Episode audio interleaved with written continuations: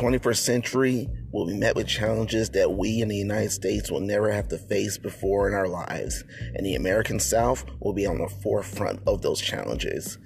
As we combat a global pandemic and racial injustice in the entire South, join me, your host Tim, as we examine the impact that globalization has had on the American economy, our cultural, social, and scientific preferences, and how we look at the world and at ourselves. Join me on the new podcast called Global Bellum on Anchor.